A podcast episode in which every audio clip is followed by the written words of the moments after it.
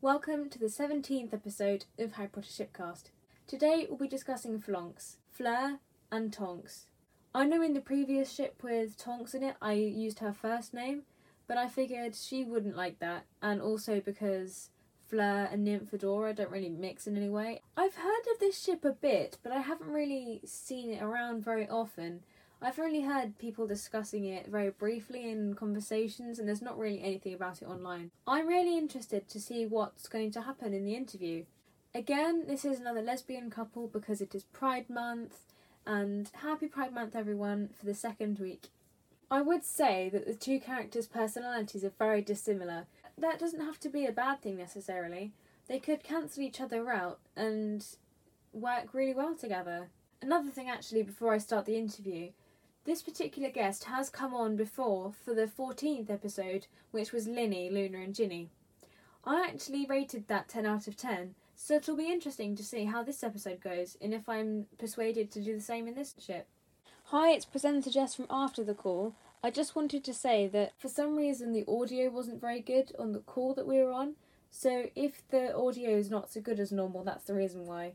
Let's see how it goes. Welcome! So, you ship Nymphadora Tonks and Fleur Delacour, is that correct? Yes. Perfect. I like your French accent on Delacour. Oh, thank you. So, what is the main reason why you ship them if you sort of had to put it into one statement? Well, they share quite a few of the same values, hmm and also I think that I think their personalities would match. So the values they share is they're loyal, they're really clever. Fleur, Fleur is in the Triwizard tournament, and Nymphadora Tonks is an Auror. So, my opinion on this ship is I think their personalities would definitely contrast, but I think they would go together really well. How do you feel about the partner that J.K. Rowling gave them? So, Bill and Fleur, and then Tonks and Remus. I actually really like this partnership. hmm I do quite like Tonks and Remus. They do seem like such a sweet couple. Yeah. Do you think that Tonks and Fleur's personalities match? Even though No. we've kind of covered that a bit. No, they they really don't, do they?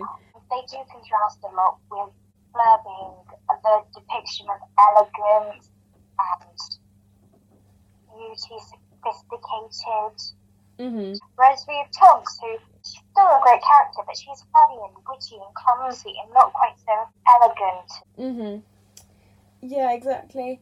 What aspect of the ship do you think would be most compatible? They value the same things, i.e., they're loyal and clever. Although, unfortunately, what do you think they'd argue about the most if you had to choose a reason? Well, as I said, they're, they're opposite personalities with that. Mhm. that Fleur's values being elegant and Tonks not having those values. Sadly, though I ship this, if they were a real couple, they really wouldn't last. I can't see Tonks trying to make herself more elegant or perfect, as Mhm. Fleur seems to be. Mhm. Yeah, I do think they would probably go out with each other, but I don't think they would last long enough to maybe, you know, get married or have like a long-term partnership, unfortunately. We're moving away from the ship towards you. I think we've already done these questions a bit before, but it'd be interesting Yeah. to see if they've changed. So, which character do you identify with the most?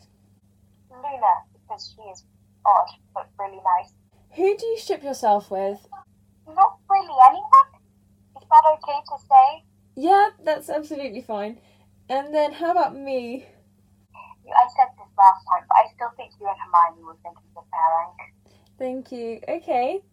You're chaos and her very simple and well, you're not too chaotic, but you are fairly chaotic. Mm, yeah, she's really hardworking and she's really sweet and she's really kind. I think she would accept people as they were as well. I don't think I'd need to change much for her. I think that she's the kind of person who would just accept me as I am. If you went to Hogwarts, who do you think your best friend would be? Very much like to be in the Silver Trio, which is the friendship between Luna, Neville, and Ginny. Oh, me too. That just seems like such a great friendship. I'd also really like to be friends with Cho Chang. She seems super cool. Yeah, I think she does. She seems very kind of mysterious. I think I, I think she's one of those characters you really want to know more about because she seems quite shy and I feel like she has some secrets we don't know. I always find it really annoying that everyone just seems to play her off as very she's very wimpy and stuff. But her boyfriend got killed. That's really traumatic. Yeah, I'd be upset. Someone... Yeah. I think people do judge some of those characters too much. Like, also Lavender Brown. People judge her way too much just because she liked Ron.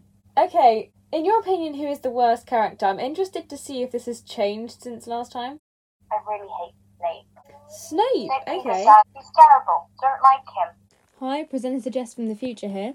At this point, I asked my interviewee if she had any unpopular Harry Potter opinions, but the footage of that disappeared, so you're just gonna have to take my word for it that I asked. I do have an unpopular opinion. I don't like Draco Malfoy. Yes! Everyone seems to like Draco Malfoy. What's this obsession with him? They're just obsessed with him because they find him attractive. But he's not I even don't find him attractive. attractive. Exactly! Sorry, I'm getting really excited here because I finally found someone who doesn't find him attractive. He's not like ugly, but he's not like the most handsome person ever. No, there's many more attractive people in the Harry Potter universe. Yeah. But where, where, did this obsession even come from? I know, right?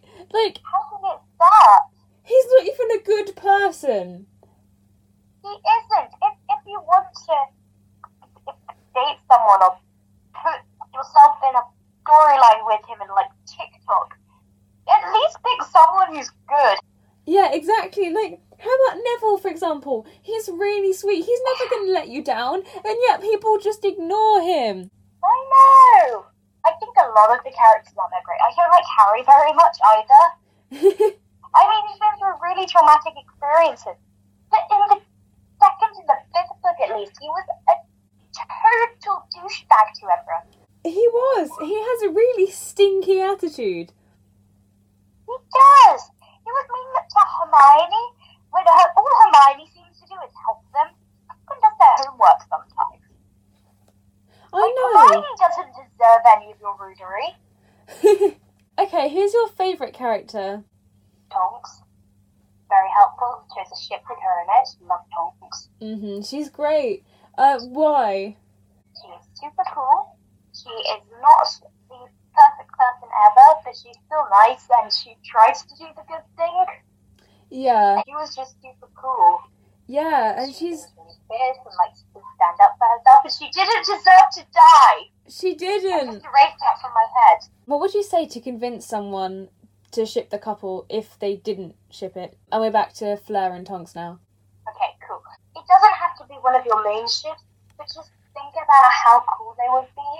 You can you can have your Bill and Fleur, and you can have your Tonks and Remus, but just imagine them before they happened, having a fling over the summer holidays in like the south of France or something. Just imagine it, and it's beautiful. It is very much beautiful. It is. I can really imagine that, and I feel like that's actually something they would definitely do. And if you had to ship them individually with anyone else, who would you choose? Oh, I'd hit them with their, their same partners, the ones who they were assigned by J.K. Rowling. Okay, fair enough. So I was supposed to get an accent or character impression into every episode. So do you have any requests? Oh, okay. Um, maybe could you do Mad Eye Moody? Mad Eye Moody. Okay, that's very interesting. I haven't actually done a quote of his before, so I'm not expecting anything from myself. And Constant I'll teach you vigilance. I said so aggressively. I mean, he was Right. aggressive when he said that. He was. Yeah, it was a good, a good impression. I was Thank you. really shocked when it came. Sorry, I sort of did that without warning. Oh wait, can I have something else to say? Oh yeah, of course. I had Canon Nymphadora Tonks as gender fluid. which hmm fits in well because it's pride. Doesn't fit gender stereotypes, and not fitting gender stereotypes doesn't mean that you're a specific gender. But like, she has the power to change how she looks. hmm She could really use that if she was a gender fluid person to change how she looked that day. I think she is a character who could, in theory, be gender fluid. I think you're, you're very, very right in saying that she doesn't necessarily fit into normal gender stereotypes.